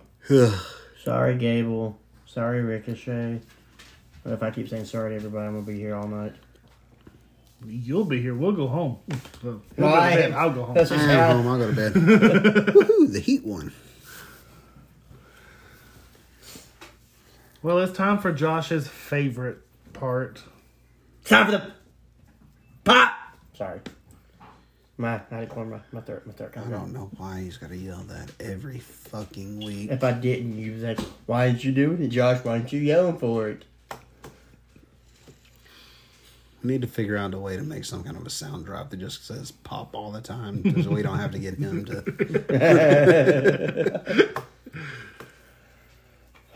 Alrighty, I guess I'll go first. Um, Too bad we can't.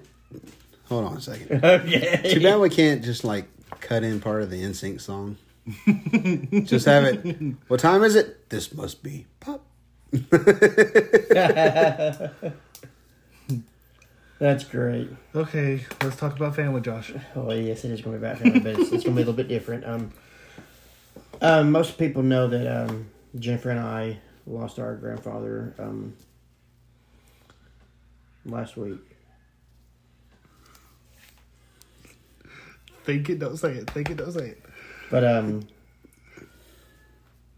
it was it was it's, it's been really hard for the family, particularly our grandmother. But um, my pop is it's we've gotten to spend time with family these last couple of days and really realize that because my sister and brother were talking and we just realized it's not very many much of us left and we've got to spend time with the family that we have and not hold animosity. And me and one of my other brothers have been very distant. Um, we have not gotten along. There's been a lot of heated um, things said back and forth. And, you know, I was talking to her as he came into the funeral home, and I was talking about how I was like, I wish I can say hi to him go talk to him. And she's like, I know. And, you know, I was like, I might as well just go and do it, hope for the best. Whenever and he gave me a hug, I gave him a hug. I was like, How are you doing? You know, we talked for a couple of minutes, and then, you know, they was the funeral directors came up and was getting ready for the, the service for the for the for the remainder of the funeral. But you know, you know, it's like we've talked about in the podcast before. You can't hold animosity. You can't hold grudges, and it sucks that it takes something like a death in the family or a death period for people to be able to see that. But I really and truly hope that that brings us all together. We all, all try to be there and have Granny lean on us because she needs us more than ever. So that that's my pop for the day is to making sure we can all come together so we don't have to wonder what if, why we're we doing this, and why hopefully it doesn't take another death for family to get close together again. I tell you, I saw you walking over there to him, and I walked over, you know, just trying to get close because I was ready. I was ready because you know someone went down. I'd have dropped that motherfucker.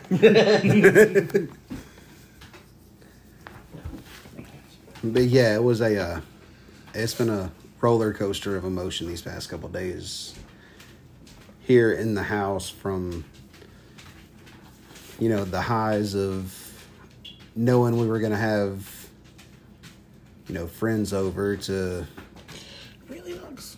the passing of y'all's grandfather to you know the high of going to wrestling Saturday, but then getting up Sunday morning and going up to the funeral home, and then Sunday evening everybody coming over and you know hanging out and having a little bit of a fun little Christmas time with Yeah. some friends, and then Monday morning getting up and going to for the burial. so yeah, it's been one of those, and I'm glad you guys were able to squash y'all shit y'all had because I mean it got it got real bad there for a little while, Yeah, it really did. like real bad. I mean, hell, I remember when your dad when your dad had his stroke. I mean, there at the hospital, he was even talking shit to you at the hospital while y'all were there trying to just be supportive of your dad. So, uh, William, what you got, buddy? I survived Christmas. His pop is he didn't get murdered. by Jennifer Jen. did not kill you. That's right. That's No, I'm really glad we got to do this tonight. Yes, Yeah, me too. it was well needed. Me too. Will is the best friend ever. You only say that because I got you two sloths. And a Cleveland Browns cup and two pair of socks. I love socks. I like my socks too, and I love my cup. yeah, but mine's NWO socks. I got macho. Yeah, he got macho the black and white macho socks. I got Hollywood Hogan and I got the Outsiders. I got Ultimate Warrior. I got the original NWO. Mm-hmm. You win the sock game. Like literally, I got the original NWO. Is it sad that I knew this would happen? We would argue over who had the best socks. Yes.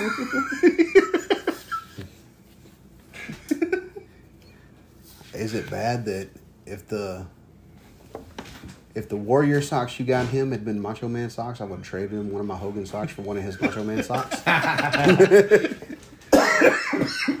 Because I've got the Hogan Macho socks that they used to have, and I got them separated into the Mega Powers of Hogan and Macho. So I got two pair of Mega Power socks instead of one pair of Hogan socks and one pair of Macho socks. yeah, I did that. but yeah, we had it was a really good night. We, you know, I feel like I did pretty good on my gift giving abilities. no doubt. Oh yeah, No you know doubt. we all right. Jennifer got some new cooking stuff. Yep, about time to uh put those to good use. Rearrange. Yeah, and it was crazy because that's exactly what I was going to get her. Because she she literally told me, "I want these. I want you to get these for me. This is what I want for Christmas." And I'm like, "Okay, cool." And I was just I was going to go like the very next day after she told me, and then was like, "Don't go get those pots and pans. I got them." and I'm just like, "Motherfucker, you didn't even give me a chance to get them." I had them for like a week and a half before she told you to go get them. Exactly. Like I said, I didn't even have a chance to go get them. She's like, "This is what I want. Get it for me." I'm like, "Okay, honey." Hey, I got those by the way. Sorry, honey. Our husband already got them for you. Because okay, so Jennifer originally sent it in our group chat that she wanted them. So I just happened to have just gotten paid and went ahead and bought them. but then I forgot about them. and then she was telling you that she wanted you to get them. And I'm like, fuck! so. So yeah, there's that. yeah, yeah. There's that. All right, and I guess my pop for the week is going to be that I escaped Saturday without major, major injury. I didn't die. I didn't. I didn't get too we'll see how first out of breath. well, it's like I said, I just wanted to be smart with the first one back in, just get the feel again, feel course. around everything, and That's always smart. like I said, the pacing I put into the match, I knew from having him take the powder so I could make sure I had the breathing good to everything we did for his heat, my comebacks, and all that stuff. I think it was a good. I think it was a good little, Yeah, you looked real good in there. good You little looked- You match. looked real good in there. Crowd loved him anyway. Damn right. What can I say? I'm the same asshole either way. Jason Hampton is Jason Hampton. He's the same asshole either way. Maybe I need to make that. How well, uh, Jay Cargill's that bitch. I'm just that asshole. That needs to be my shit. And just be his gimmick.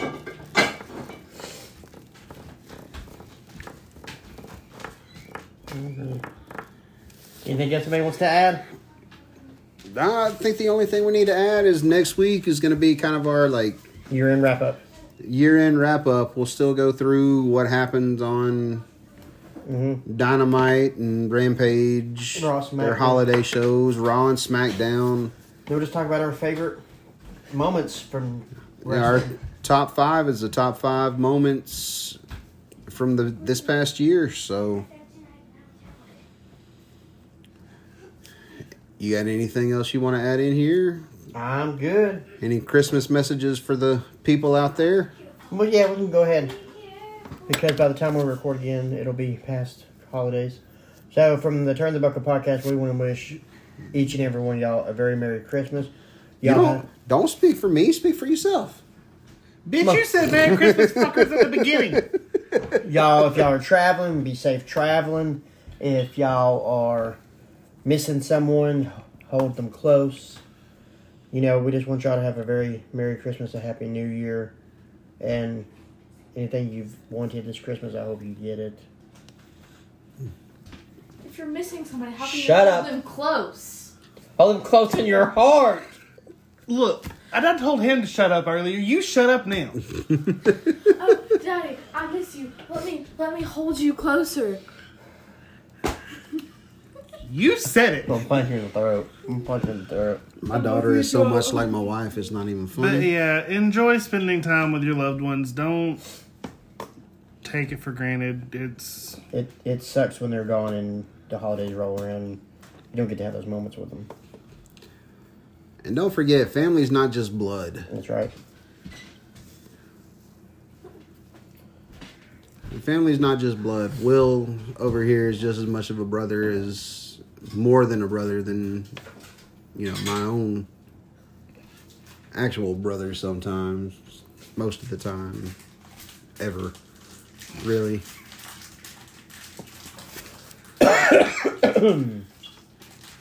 so yeah, I mean, just keep family. What is so funny, child? She's you over- have been aggravating the piss out of us all night. I just opened my gummies. I'm sorry. that she could have opened in another room. but yes, keep keep your family close. And like we've said before, if you love us, we love you. If you hate us, we love you too. I mean, who gives a shit? Life's too short to hold grudges. Be a decent fucking human being.